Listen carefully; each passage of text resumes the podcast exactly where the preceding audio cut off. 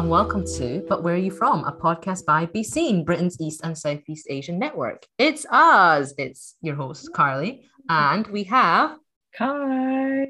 Hey. so I don't think we've been on a podcast together, like hosting wise, have we? This is the No. first.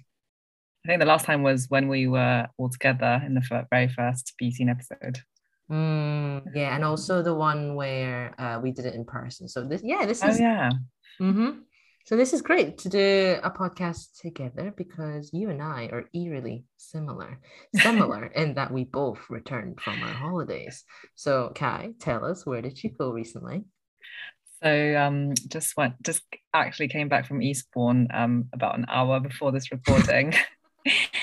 um and yeah, it was really, really nice. Um we had really sunny weather, which was very lucky, and um managed to enjoy the beach and Mhm. go to the Seven Sisters for a little walk. Mhm. Um, and before coming back, we also managed to go to a Korean restaurant uh, for our final lunch of the trip. Oh wow, what did you have? That's the main question. What was the main thing, the Um, main dish? I had kimchi fried rice, and then we Mm. shared some Korean fried chicken, obviously. Strong, strong choices. And Yeah. where is Eastbourne in England? So it's on the southeast coast. I'm not very good at geography in England. It's to the east of Brighton, I want to say. Okay, Yeah. it's very far down south. Yeah, yeah, yeah. yeah we were on this like open top tour bus and um the commentary said uh, people in eastbourne say that you can see france from from um this point on the coast um uh, in eastbourne but this is a myth so that's how far south it is Oh, so it's not that It's far not south true. then? i mean it is it is okay. very far south but yeah you I can't see france apparently If I sailed from there, would I be able to be? am I sailing in the right direction?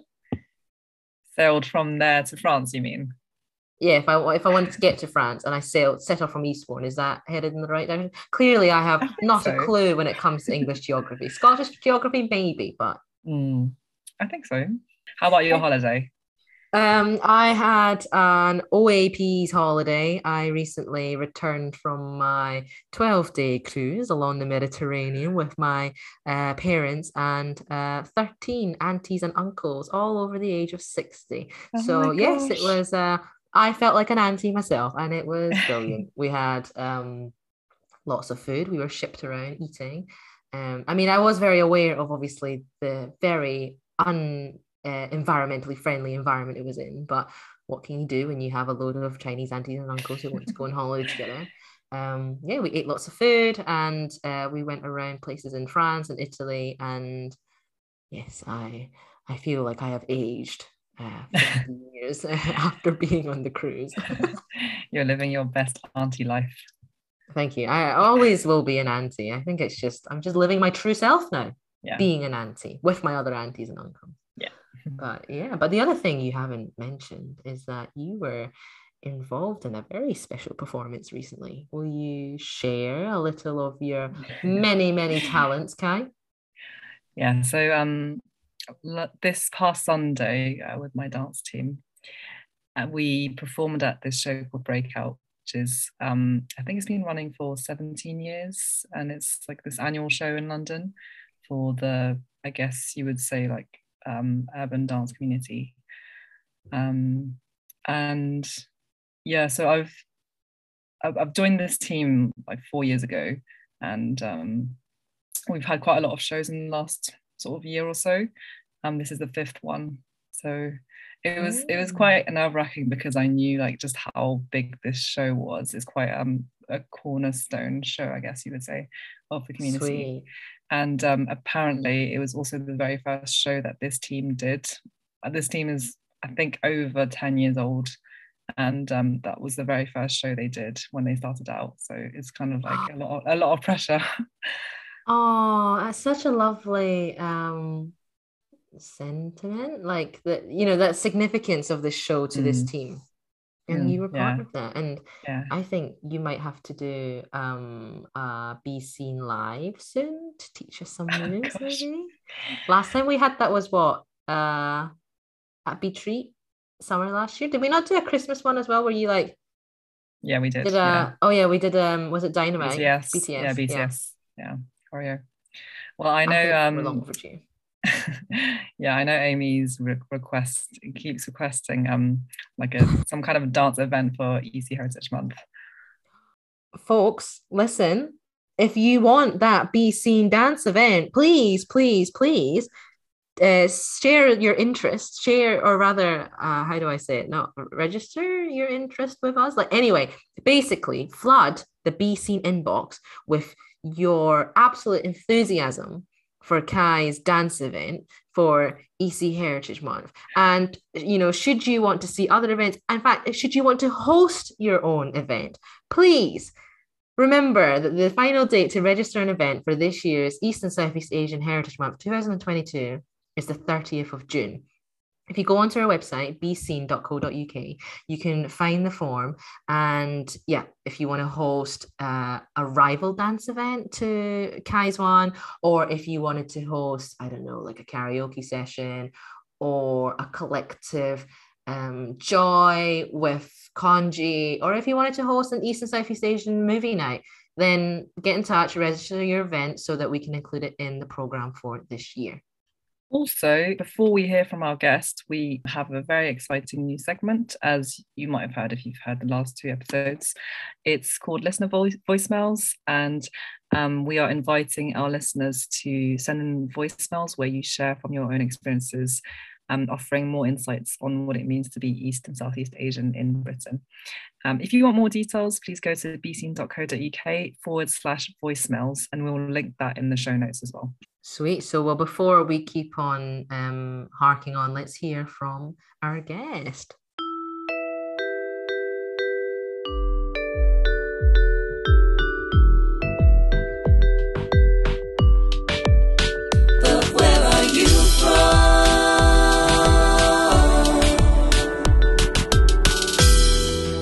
And welcome to But Where Are You From? a podcast by Be Seen, Britain's East and Southeast Asian network. I'm your host, Kai. My pronouns are she, her. And with me are Carly. I wasn't sure whether I was to come in there. Uh, I'm Carly. My pronouns are she and her. And we have a very special guest today. I'm Cynthia. Uh, Cynthia So. My pronouns are they, them. And I'm very happy to be here. Very Well, happy to have you. hey. And it's great because we are doing this podcast just as it's Pride Month. Yay! Oh, yeah. I, I'm doing a Happy little dance for people who can't actually see me because this is a podcast at the end of the day. Yeah. Um, for listeners who don't know, Cynthia has a book coming out, um, If You Still Recognize Me, which is coming out next week. How are you feeling about that, Cynthia? Uh, very nervous, very excited. Uh, but yeah, it's a, it's a real mix of emotions. I think it's always um really terrifying to put so much of yourself into something and then have it go out there in the world. so Mhm. yeah, but I'm very, very excited for it to find readers out there. So Yeah. And Yay, your we're- your mum is flying over as well. yes, tomorrow. my mum Yeah. is gonna be here tomorrow. I haven't seen her since uh February 2020, I think. Aw. Yeah. She was like, Oh, I have to be good. here for the book launch. I was like, okay. Oh. Oh my goodness. Auntie's coming to visit. Hooray. Well, So- congratulations. Thank you. So um, we always start with asking our guests um, the question, which is also the name of our podcast. But where are you from? Uh, I am from Hong Kong. Um, I was born there and then I came here to the UK when I was 11 to go to boarding school, and then I have stayed here ever since. Wow. Where whereabouts uh, boarding school did you go to roughly? Because I've got a few friends in Hong Kong that have also done a similar journey. Yeah, uh, I went to Wycombe Abbey. Have you heard of it? Uh, my geography of England is very, very poor. So That's that fine. kind of It's- question was a bit of a non-question. It's in High Wycombe, which is like 40 minutes away from London. It's kind of Ah, between okay. London and Oxford.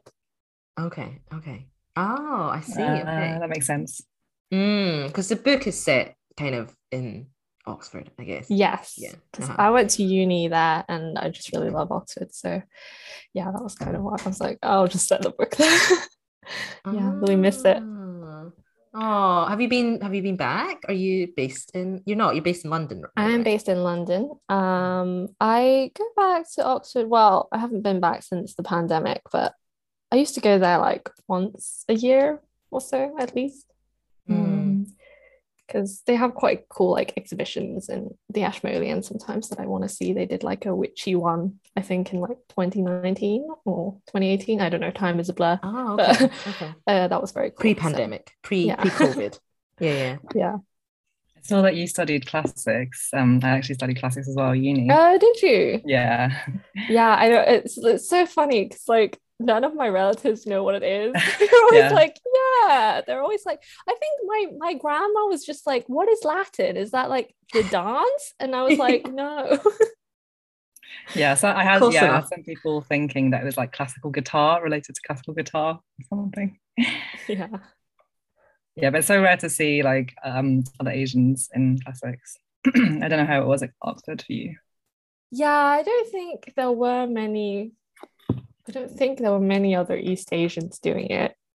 Um, oh, okay. but uh, one of my best friends, uh, Gayatri, is um originally her family's from India, so yeah, I think you know there were definitely people of color around, but Mhm.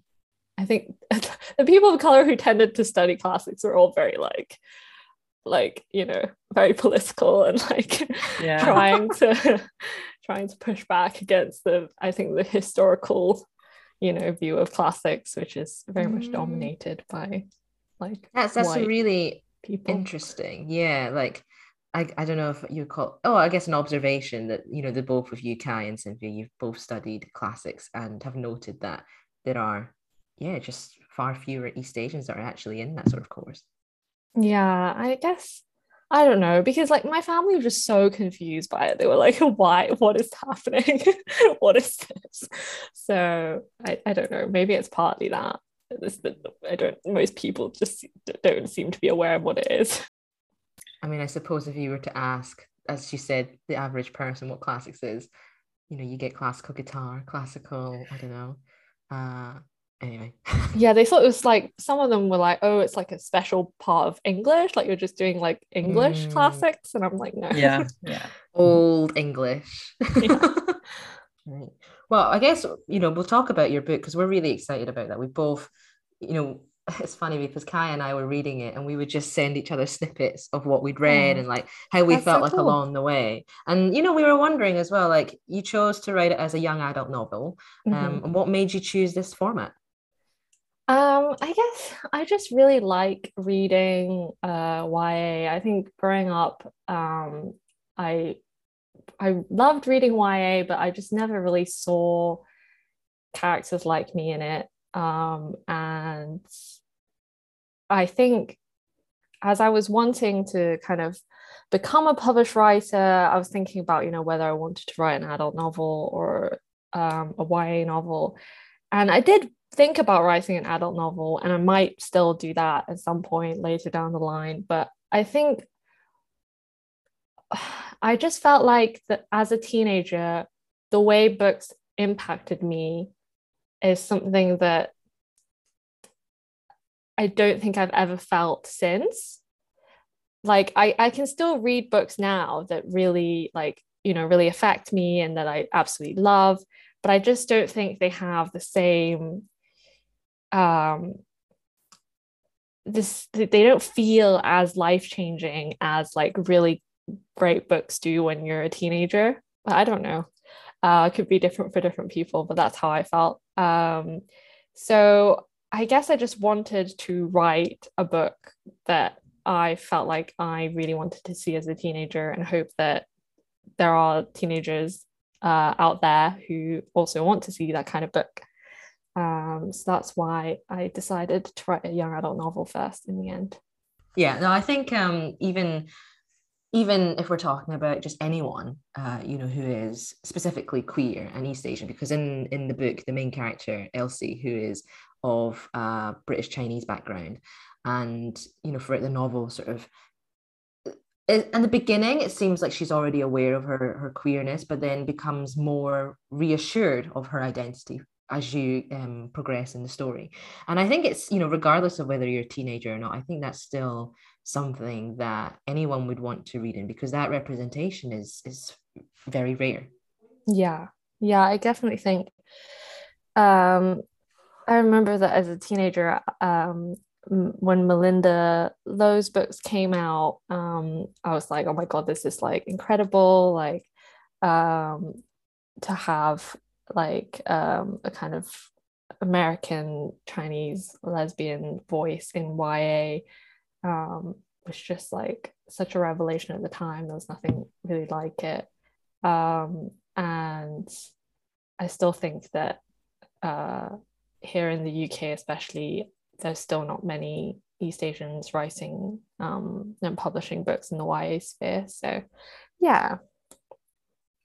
Yeah, I think um, I've been reading a lot of YA novels actually, and I think, like you said, it's because you know we were lacking that kind of representation when we when we were younger. So, just reading these YA novels um, is kind of like a balm for my younger soul, sort of yeah. like you know the things that I was missing, and I kind of like finally get to read those things in print um, as an adult. And yeah. I guess it also makes sense to have it as a YA novel because else you can see sort of Elsie's um, identity developing, and that kind of makes sense to see it as in a teenager. Not to say that adults' identities don't develop later on as well, but mm-hmm. yeah.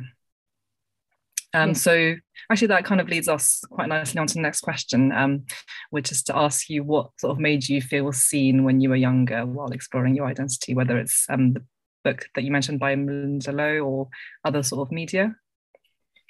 Uh, yeah, I think it's tricky because probably there weren't a lot of things that made me feel seen. I think definitely it was really cool to see Malinda's Malinda Lo's books on the shelves in Waterstones. Um, but aside from that, I mean, I, I think I watched uh, some queer anime. I read a lot of fanfic, obviously, as the book is also a lot about that. Um, but I think outside of those things, I don't think I really felt like I saw myself in the media here in the UK.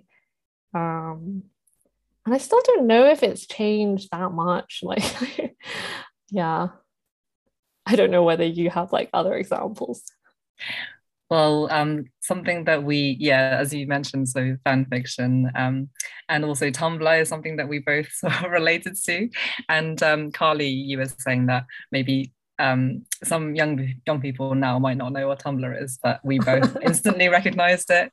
So for for the younger listeners to our podcast, Tumblr is a platform that still is active today, but it's not quite in the same format as it was back in what 2000 and I think I used it the most in 2000 like 10 11 mm, yeah. no maybe yeah about that yeah 2013 I, that was kind of like the last of it. Um basically what happens on tumblr stays on tumblr. You splurge out all your feelings fandom shipping. In fact just a couple of nights ago i went through my old tumblr blog and i looked up the tags list that i used to compile and wow there were a lot of feelings in them shall i say yeah, definitely I think, yeah, I think Tumblr is a little different now, but it's not. It's not like it's dead. It's definitely my Tumblr dashboard is still as active as it used to be. I think it just depends on what kind of people you follow and what fandoms you're in.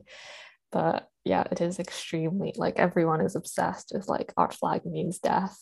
it's all gay pirates all day.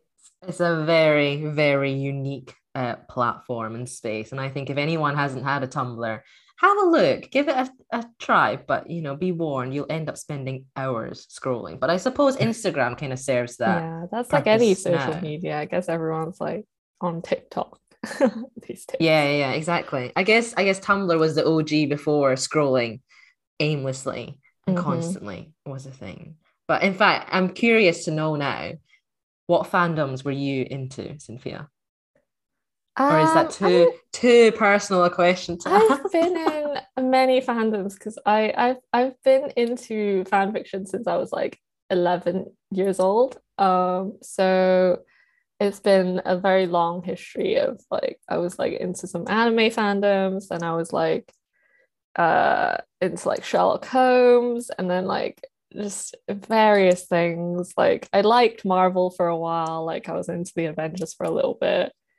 Um, and then yeah, it's just and then I was really obsessed with like now I'm like really into like um uh like D&D, like Dungeons and Dragons. Okay. mhm. D&D actual play shows. So yeah, it's just it's always evolving. I'm always like finding new fandoms that I'm drawn into.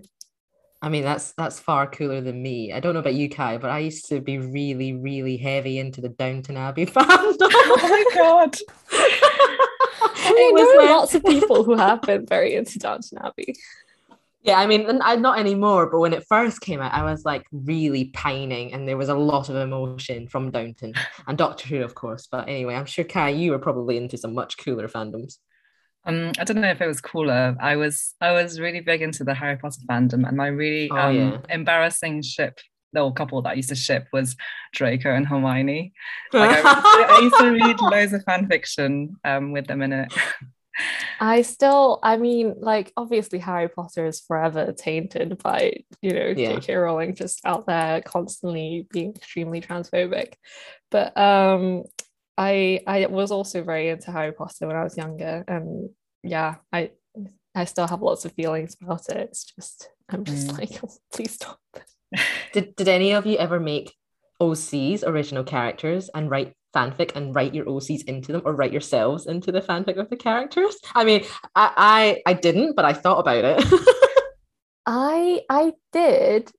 I think this was when I was like 11 in, in some of my first fandoms. I think I briefly, I think I wrote one fanfic that had like an original character in it. Yeah. this is this is a podcast that's unveiling a lot about ourselves that I've hidden away for a very very long time. secrets. Okay, so next thing that we wanted to ask you is that you know one thing that you know we kind of think that a lot of y- uh, queer young people reading your novel will appreciate is a depiction of the range of queer identities and experiences.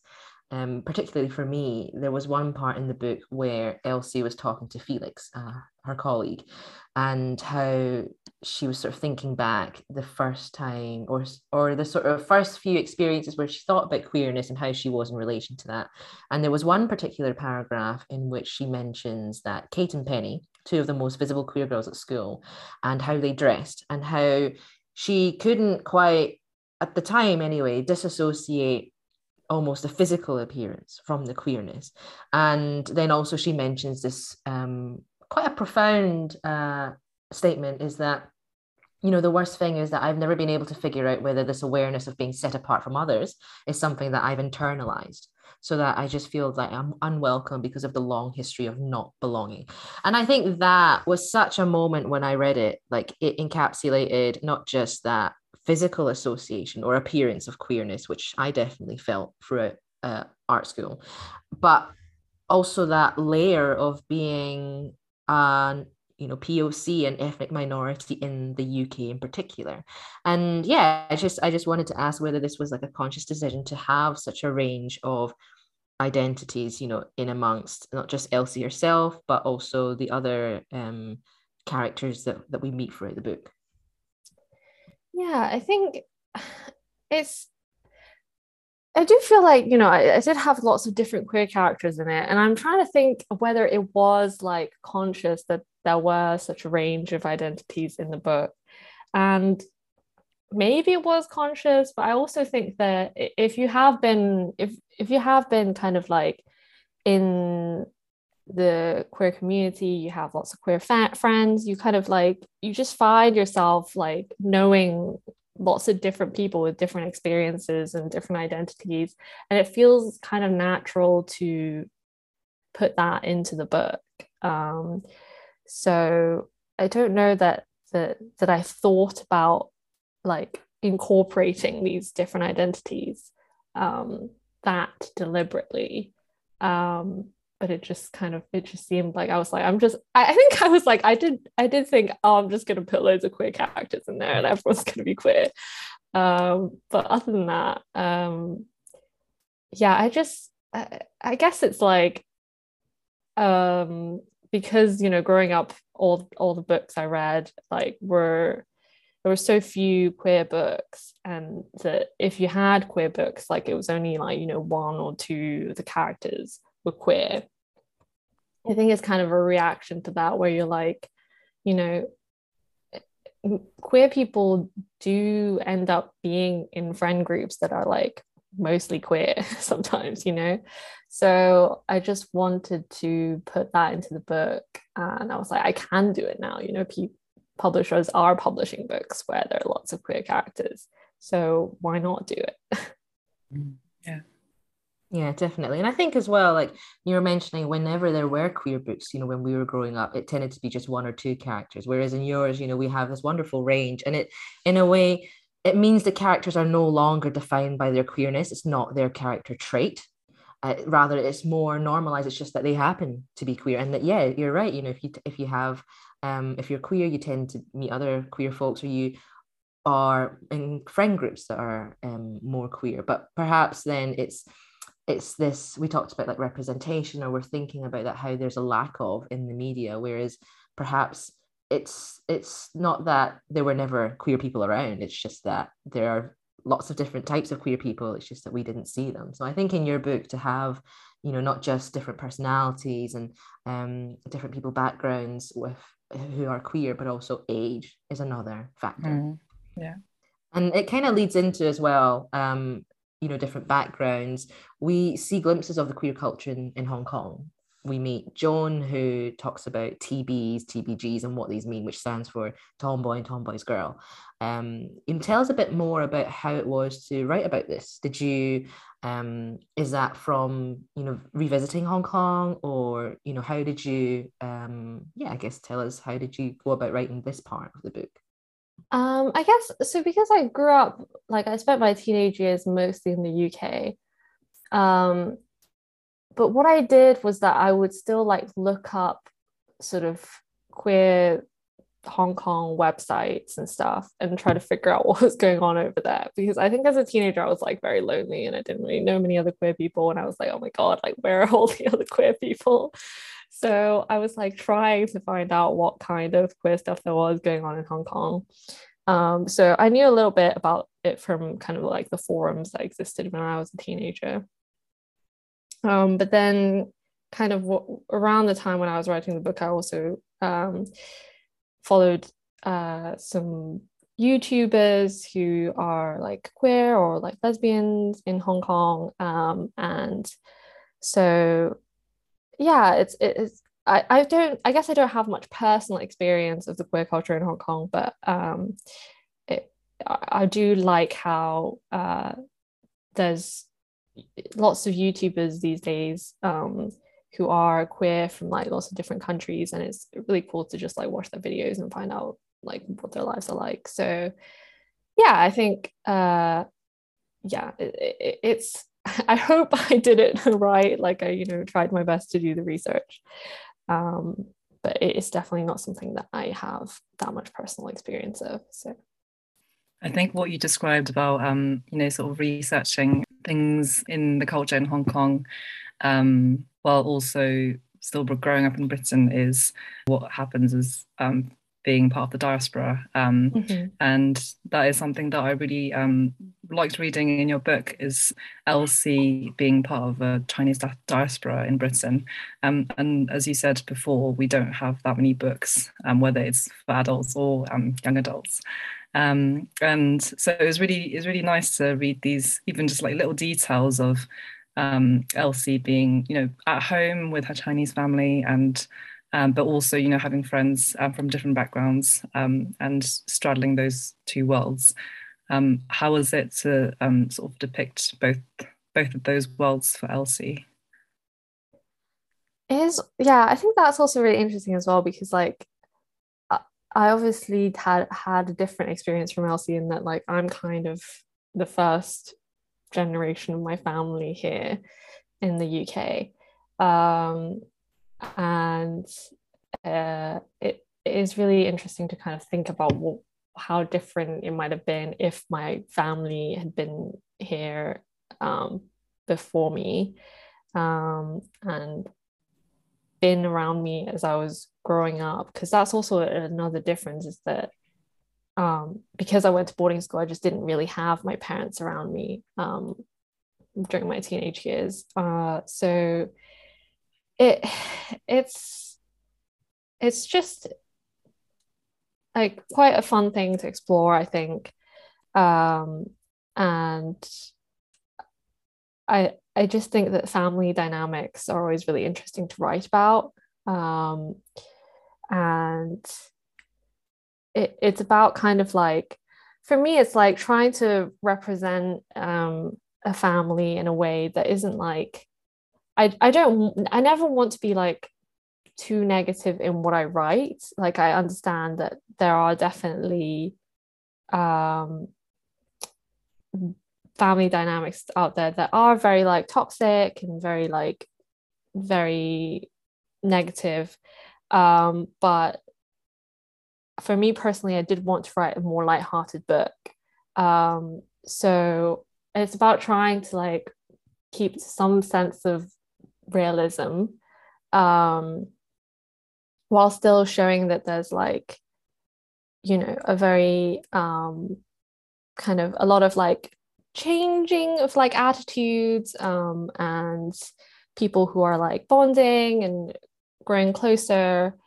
Um, so yeah, I guess I don't know where my answer went with that.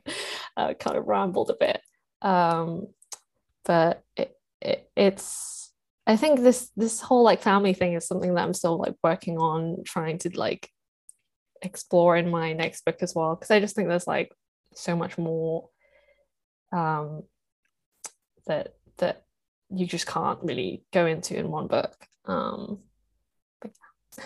Yeah, I definitely um, loved seeing the relationships in in Elsie's family um, sort of blossom, um, especially around Elsie's identity and um, her grandma coming over as well, and um, some other bits that I won't, I won't reveal. Um, but yeah, it was obviously as a diaspora, it's not uncommon to have um, extended family across long distances, mm-hmm. and um, it was really interesting for me to see, you know, Elsie observing the dynamics in her family, um, and also, yeah, like in her pa- parents' generation, and things shifting as you were describing, and um, how as a child that kind of reminded me of as a child, um, me observing like my parents and my uncles and aunties and my grandparents. Yeah, um, I think because I when I was younger, um, like all four of my grandparents um, were still alive when I was born, so I did get to know all four of them. Um, and uh, I just think I, I love writing about grandparents, um, and I think they're they're just really interesting in uh, the obviously they're all very different, but it's just very interesting to write about kind of different ways in which some people are like sticking to tradition or like kind of diverging from it, I guess. Um, yeah. And, and yeah, and also especially how when it comes to much older Chinese parents and grandparents, how do they process and unpack their generational trauma or unpack and unlearn things that maybe they're so used to in terms of tradition or in terms of perhaps their um, conservatism and mm-hmm. trying to navigate what they've been used to in comparison to what they feel like they must change because otherwise it, it can cost it can have a very real cost in terms yeah. of whether it's friendships relationships or that parent and child dynamic and i and i also wanted to say as well like um, being able to read some of that Cantonese and having that woven into um, not just like how Elsie communicates with um, her mom and dad, but also highlighting that it is a very re- it is a very real situation where um, language is a huge part in the dynamic between grandparents and how Elsie you know recalls certain fond memories or or feelings or um yeah whenever like for example her grandma says guai shun which means um you know dear grandchild or whenever they call her Lam Tao which means like kind of tomboy. And I really like that being woven in because I think not just as someone who is of like a Cantonese speaking diaspora but also you know, once this goes out, hopefully there'll be lots of people now using terms like guai shun, just like the other day when when Viv was mentioning how leng is now a phrase that's being used to replace peng. And leng actually in Cantonese means pretty or beautiful or leng. So it's yeah. it's funny how these kind of um, words have been adapted in their own way by perhaps uh, um, you know non-cantonese or or white majority in the uk so it'd be great if one day you know um, you hear people on the street saying oh yeah i know what guai shun means because i've read uh, cynthia's book. That's really interesting. I didn't know that uh, lang was being used. Um, but yeah i think it's also the i think the struggle with language is just always such a like concern, I guess, or like an issue. Um, for for me, I'm always like, oh god, like I lose more and more of my Cantonese every day, and I'm just like, I don't, I feel really awkward whenever I have to like communicate like extensively in Cantonese, and I'm like, I don't know any slang, like, so it, it, yeah, it's it's a tough relationship, I think that a lot of us have with our languages. Yeah, and especially if like for I mean I grew up in the UK so I've learned all my Cantonese through my parents was very dated and I've learned it through TV and I'm, I'm not sure about yourself who you've moved during your teenage years but when discussing like such topics in English, it's already difficult. And then you have to add on a layer of saying it in a different language. And then you've got to add on another layer of certain terms or slang that, you know, you might not have access to if it were not for I guess like meeting other people who are of a similar background or um or the internet, I guess. So that that kind of um multi-layeredness uh to like Elsie's story is so fascinating. And I think it's it's really hopefully adding uh more like as well as diversity, but also just awareness around um what it means to be queer and especially in uh you know second generation or first generation immigrant space and also of being asian and yeah. having a language barrier. Yeah definitely. I guess it's also just like interesting to think about um all the people from hong kong who are moving here now i guess. Yeah yeah yeah. So yeah i don't know. It's gonna be like i when i wrote this book it was in 2019 so the world was very different back then. Um but i think with my next book i'm sort of trying to take that into consideration. Um, yeah, that's that's really. I hope that my book will find some readers, I guess, amongst the the new kind of wave of people who are coming here. But definitely, because I think I think also like it's not just the um, new community, I guess, a new diaspora that is coming over, but also for their kids in future as well. Mm-hmm. Yeah. Yeah, and having talked so much about family, obviously family is one is one like form of love that we see in the book, um, and then there's also the romantic aspect. Um, but I really um, enjoyed um, seeing the friendship as well, the many friendships that Elsie had, um, especially with uh, Ritika, um, and seeing sort of, sort of that female friendship throughout the book. So how was it to portray all these different kinds of love and friendships um, in the book? I think for me, like love is kind of the primary motivation, really. it's uh, like, I guess growing up writing fanfic, it feels like, you know, so much fanfic is about romantic love. Um, but it, it, for me, it's kind of like the, the main thing that gets me through a story. Um, is trying to write about love that is like growing and um, evolving. And so I just think it, it's really I also love like female friendships in books. And I guess it's also cool to like write a female friendship between two um, women of color. Um, and yeah it, it's just I, I guess it's like I, I I would I don't know how to like not write about love is the thing. Like I'm like this is the for me it's like the main thing that I want to write about. Mhm. um and it's good to because I haven't really written anything this long um before. Um it's good to be able to explore so many different forms of it in kind of one piece of work.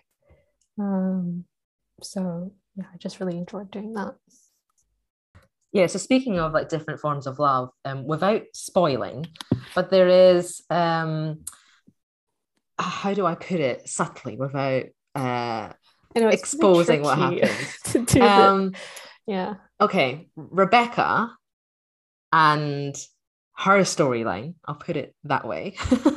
I love how we learn a different type of love and how that becomes God, this is very hard not to like talk about a book or a plot line when I know this is, I mean, it's very anticipated, but how do you anyway? But I love um yeah, the that kind of storyline and how we kind of learn of love in perhaps a different manner or a love between also the parental love is what really strikes me you know um especially when pawpaw um elsie's grandmother on her mum's side her maternal grandmother.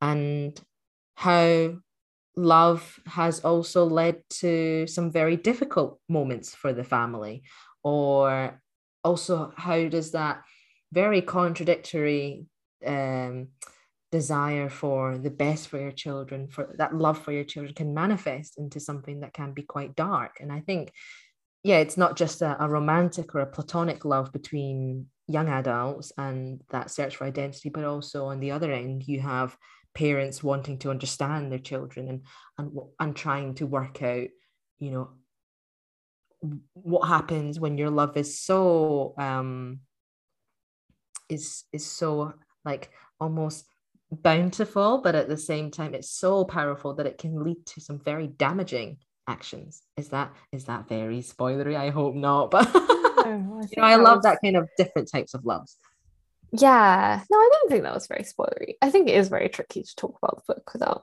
like, uh, when sometimes, like, I've had a couple of readers like message me while they're like in the middle of reading the book, and I'm like, they're saying things that I'm like, I'm all, but like, don't say that. But like, I can't be like, oh, it's not gonna like, I don't know.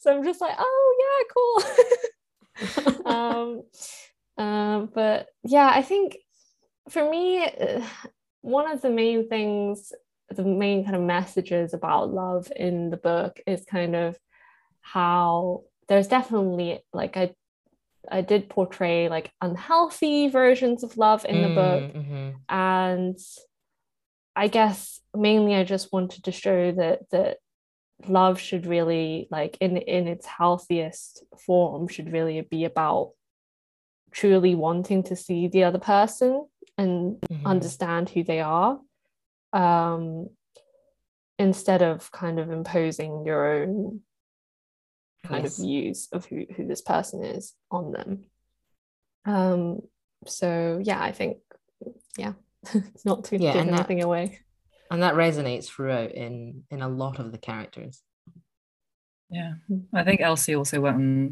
quite quite a journey with, um, I guess her views of love from the start of the book, um, and then to eventually, I guess you can you can see sort of more self love, um, towards the end as well.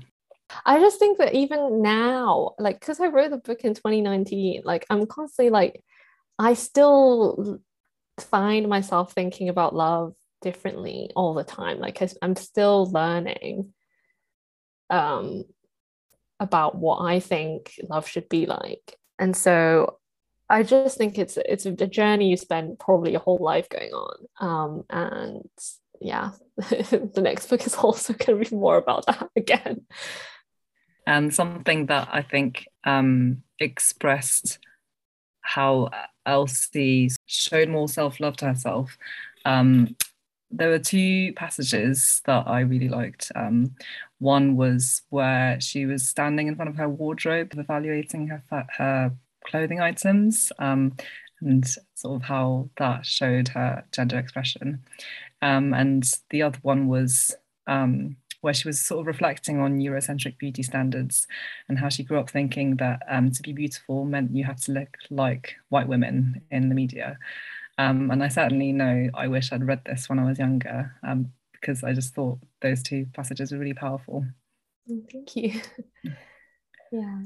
I, yeah, that was really important to me, I think, as well. Yeah, I, you know, it's just because you still don't really, depictions of Asian women are so polarized in the media. Um, and it's hard to find like a really nuanced um, Asian character really still. Um, so I think it's just hard to grow up without seeing yourself um, in in the media around you. Um, and yeah, I, I, I just yeah, I, I, hope that like you know I'm giving teenagers out there more of a um a, a, a kind of a better kind of vision yeah in regards to like the beauty standards i think that passage about how white women are portrayed in the media. You did it so well and it was so like subtle but on point. I just think yeah it's i wish i had read that as well. I think it would have helped me to unpack a lot of things at a very early stage and to actually see not just how media portrays um, certain ethnic backgrounds or nationalities, but also as well how East Asian or Asian women are seen. Yeah, and that that actually reminds me that the other thing that I tried to do in the book was like celebrate kind of um, masculinity in women, like you know butches and um, uh, other other masc kind of presenting women. Um, so I, I, guess it's like part of that, you know, the beauty standards thing is that um, a lot of people, you know, grow up kind of really trying to reject that because uh, I know certainly when I was a teenager, like everyone was like, oh, like, oh, this person's so butch, like, like in, you know, a disgusted kind of way. Um, and so everyone kind of like tries avoid falling into that category um but you know i butches are beautiful so yeah just try to put that in the book a lot yeah definitely and that description of of yeah the beauty in in being well quote unquote masc defined by societal standards and the the differences in just not having to always be super feminine and celebrating that difference. Yeah, I thought that was, I wish I had read that as a teenager. Mm, Thank you. That was really interesting. And um, as something else we wanted to talk to you about, obviously, the characters travel around the UK quite a bit. Sometimes it seems like traveling around the UK isn't is something that maybe isn't so much done by um, people of color. So it was quite um, it was quite interesting to see um, you know, Elsie and her friends uh, going to different places around the UK. Is that something that reflects what you like doing as well, sort of traveling um, to different places? Yeah, uh, I love traveling around the UK. Um, when I was at school, um, my mom and I did quite a few like road trips around the UK, and there's just like lots. There's so many beautiful places. Uh, around the UK, and I think you know more people should appreciate that. And um, it's not just you don't have to go abroad to see lots of beautiful sights. So yeah, I really I really enjoy traveling around the UK. Um, train tickets are obviously sometimes extremely extremely expensive, but um, I do try to make the most of it when I can. Probably should renew my rail card soon. um, but yeah, I think my next book's going to be mainly set in London. But mm. uh, I think before I moved to London, I was like, oh, I don't, I don't like London. I don't, I don't want to move there. It's so so grey. Um, but then I moved to London, and it's it's now I'm I'm very much in love with the city. So I think the next book's going to be kind of celebrating London.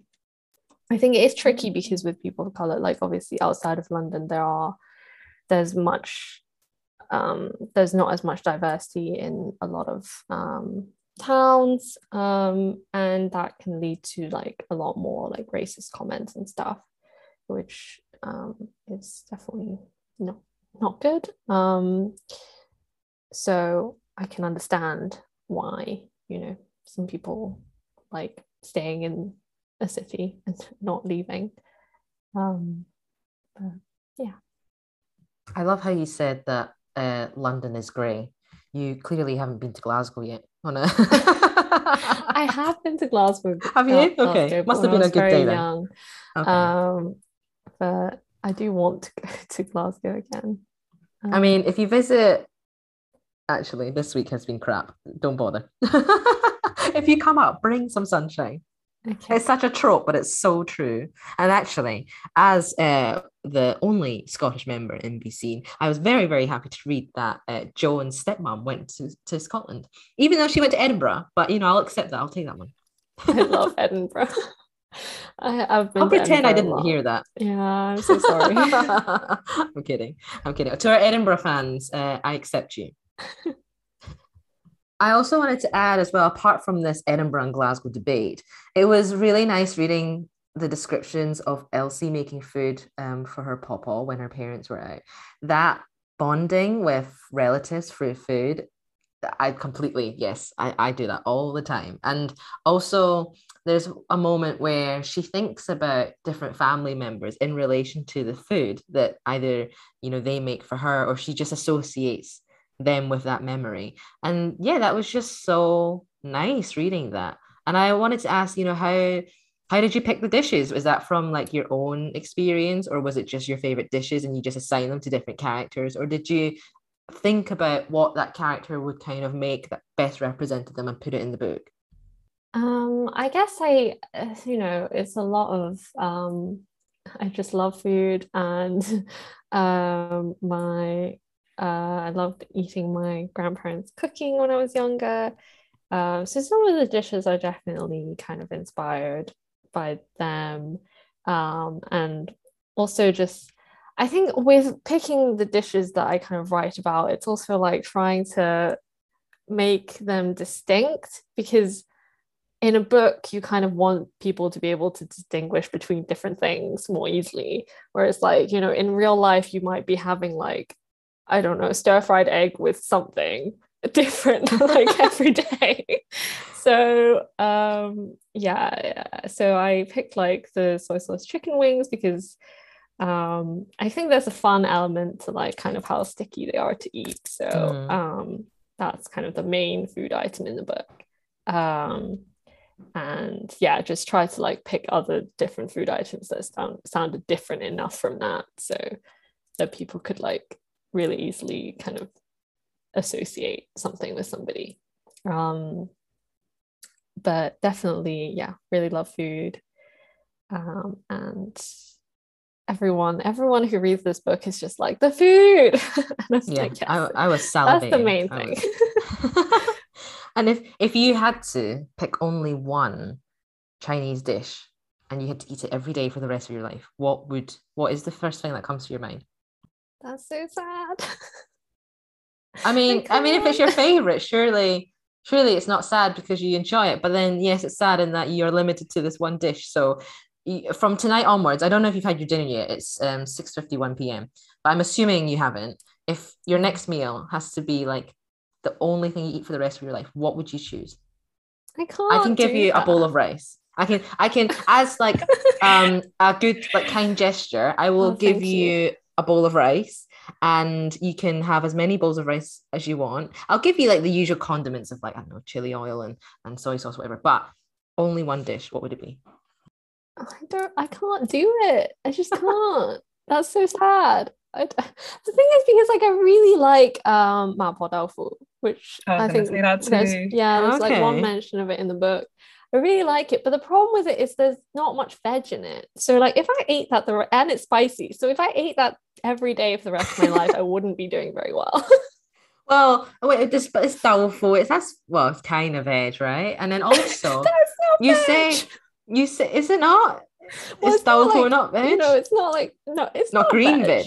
Yeah, you need green veg in there. You, you can't. Yeah, I know, but you know, you've got what spring onions and mapo tofu, that will count. And and chilies, chilies, right? That's veg. It's not red. Well, it's a bit green. You can put anyway. But you said you wouldn't do very well. Surely that chili and hotness that would you would detox all the time. No, yeah, yeah. no, you don't look convinced. None of you look convinced. So if you had to choose between the, these two teams, it's a very polarizing question. Um, I've been seen. Would you choose Team Rice or Team Noodles? It would be team rice. Yeah. okay. We're in good company here. I Kai and I are also love rice. I'm always like rice think- life. It's Yes. yeah. nothing can beat it which so i'm glad you've answered rice now the next question is when you when you cook i'm assuming when you make mapo tofu right if it's if you're adding i don't know actually do you add ginger in mapo tofu Um, I usually do, yeah. okay now thumb size ginger is that thumb as in from the tip of your thumb to the kind of first That join where your always thumbprint confused me as well. But I'm just like, you know, it doesn't really matter because nobody who's actually like, like I'm surely my grandparents when they're cooking are not thinking about thumb size ginger.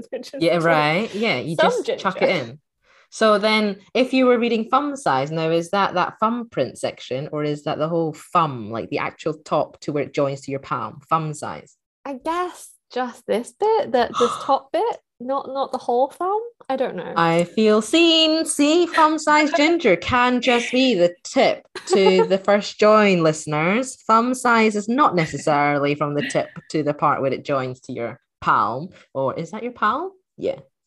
It's not. I'm- It's not. It's not very clear though, is it? I don't know. I- I see. Well, Cynthia agrees with me. So Yeah.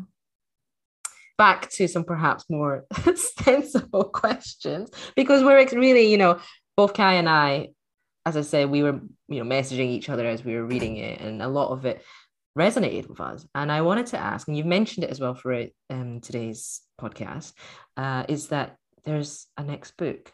Now, is that a sequel? Do we get to find out more about Elsie's journey? And you mentioned it's set in London, so perhaps is that post university, or is it going to be something completely different? Tell us. Can you can you share? Uh, it's going to be something completely different, so not a sequel. Um, however, uh, there is going to be lots of food in it because Okay. um, I was kind of like, I was struggling to come up with a new idea because, uh, you know, it was like the middle of the pandemic. I was like, oh God, I don't have any ideas. I've just been sitting in my room for two years now. so I was like, what do I do? And then I was just kind of like, everyone loves the food. So maybe something, maybe if I would like really go hard into the food element. Um, so that that is kind of like going to be the the central thing is the food. Um, there's going to be a food blogger, and yeah. Oh. that's that's as much as I can say right now. So maybe the food blogger will offer their thoughts on thumb-sized ginger as well. Oh, they should. Yeah. And should. and I hope that there may be more rice references.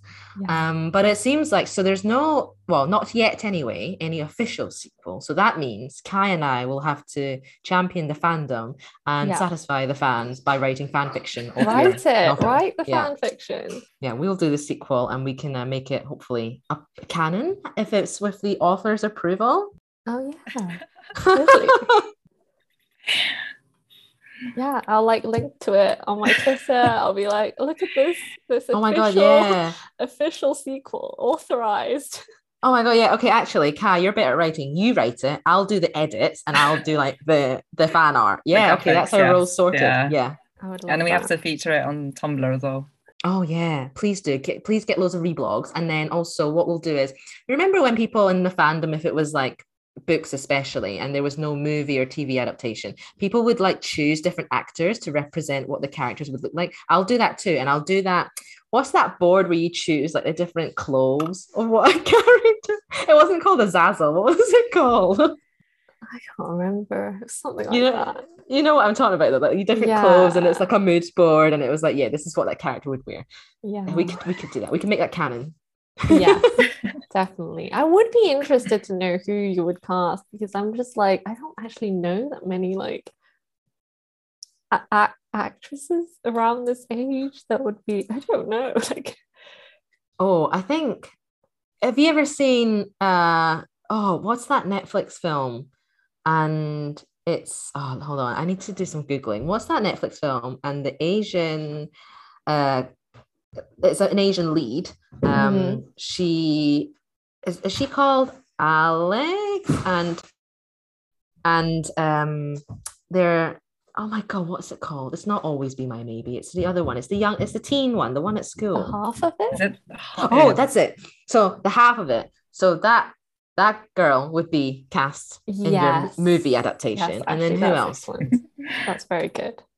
Who else? know. Um, I feel like the mum could be Michelle Yeoh. Maybe it should be more of like the grandmother. No, when Michelle Yeoh's quite young to be the grandmother.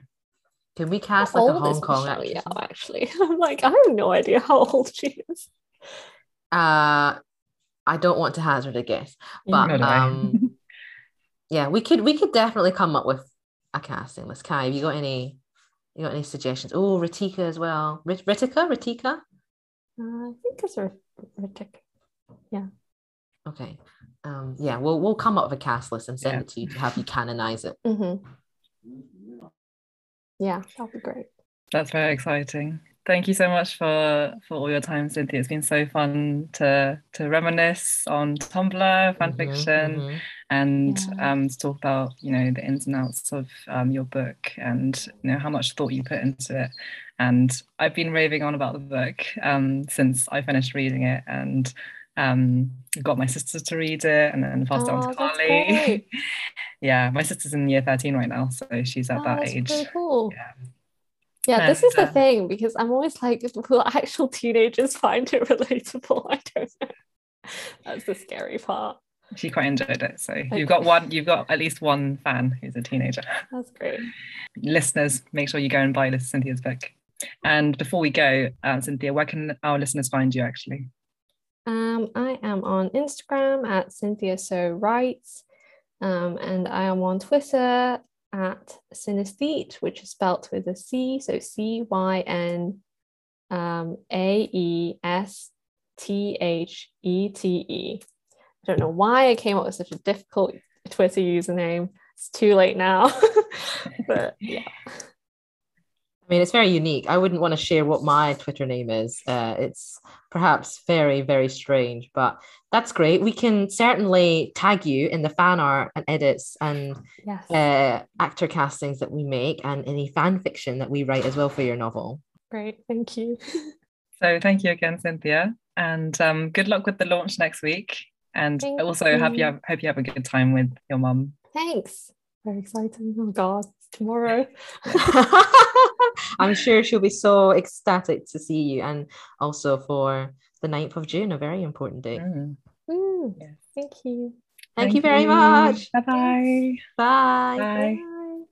how did we find that chat um because i feel like i've been sort of that that podcast recording has been sort of in my calendar for so long and i've been looking forward to it for quite a long time because i really enjoyed the book um it was really uh, fulfilling i guess to sort of be able to talk to cynthia and hear about their process writing the book and Yeah. um, sort of delve into um, their own sort of family uh, family life and Mm. you know thoughts about being queer and thoughts about you know representation um, for young people um, in young East and Southeast Asian people in Britain. How did you find that, Carly? Yeah, I mean, it, not only did Cynthia's book totally transport me back to 2012 and my teenage self thinking about fandoms and, you know, thinking about that point in my life where you're going through a lot, not just as like um, a teenager, but also where you sit within like your family, your peers, your friends, your your um, your schoolmates. Also, like being ethnically different, you know, being a Chinese diaspora, and then to add into that, when you start thinking about queerness and what does that mean, and it's all through this space of like internet fandoms. Talking to Cynthia was not only just absolutely brilliant to hear the author side of it, but also kind of like meeting a fanfic writer, you know, like of a fan fiction that you've been reading. Because obviously, growing up, we never had novels like this. So yeah, no, it was brilliant, mm. and and just to hear more about, I guess, whenever you speak to an author about their book and finding more about how the characters came about, like that world, just you know, keeps expanding. Mm, yeah, Cynthia was really um, down to earth to speak to as well it was cool to bond with them about um, both having studied classics. Yeah, yeah. I mean, I was surprised that.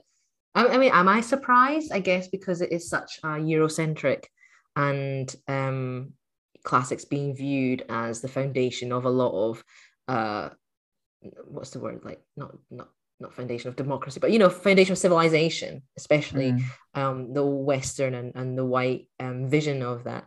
So yeah, it was really interesting to hear how that is not a very ethnically diverse kind of field.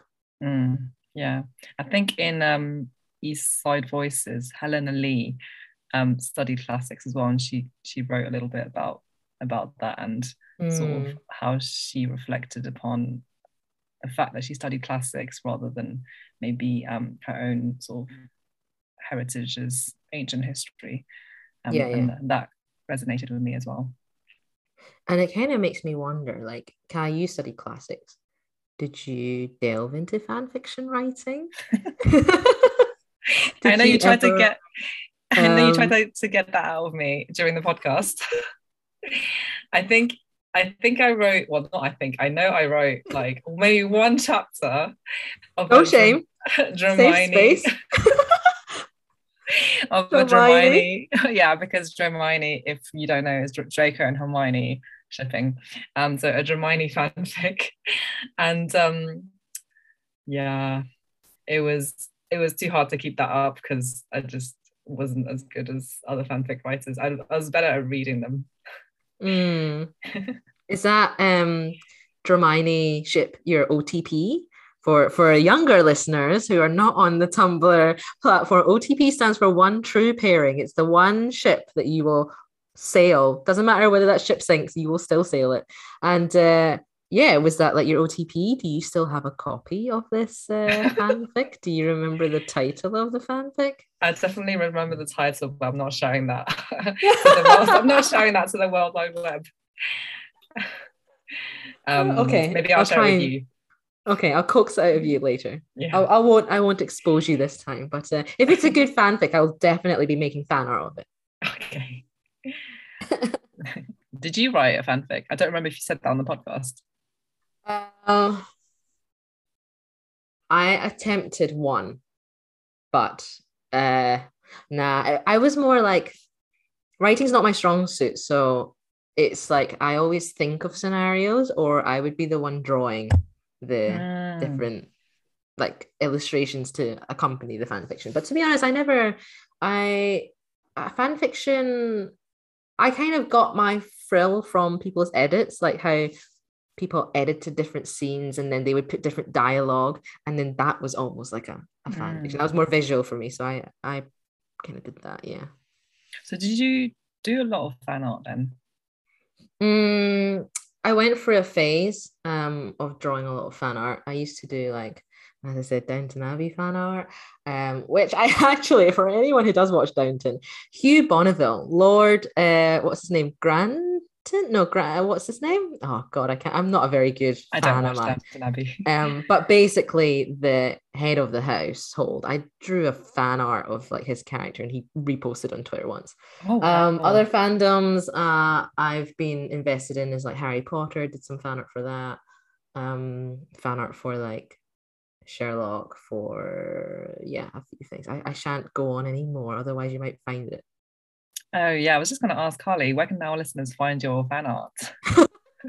My, my fan art is uh, locked in a Tumblr blog that you will never, ever, ever, ever find. Yeah, it's uh, stored on an old hard drive that I will never um, unzip the files from. Well, if I give you my fan fiction, maybe I'll coax out the fan art location from you. Oh shit, we need to exchange, don't we? Information is very valuable. Okay, maybe, maybe we'll see. We'll see. But anyway, well, this was But Where Are You From? A podcast by Be Seen, Britain's East and Southeast Asian network. We were joined by Cynthia So, and Cynthia So's um, social handles are at C Y N A E S T H E T E on Twitter or at Cynthia So Writes on Instagram, and we'll link that in the show notes. Remember to buy uh, Cynthia So's book, If You Still Recognize Me, in bookstores from Thursday, the 9th of June. And if you want to connect with us, and perhaps I'll give you a glimpse of our fan art and fan fiction, do connect with us uh, at besea.n, B E S E A dot N on Instagram or on Twitter, where probably a lot of the fan art will be hiding in uh, B E S E A underscore N.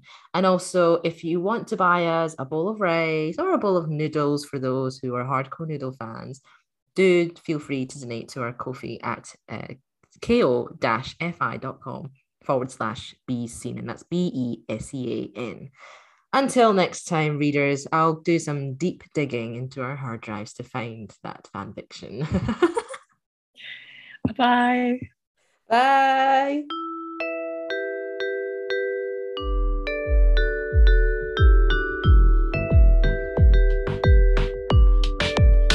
But where are you from?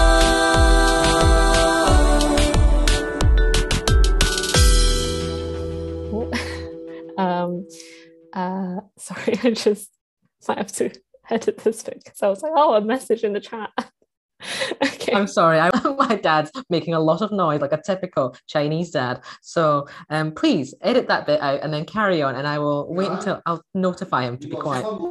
i am so sorry. I also got I- distracted at some point because I was like, oh, we have the same bookcase from IKEA. Oh, yeah, I saw that as well.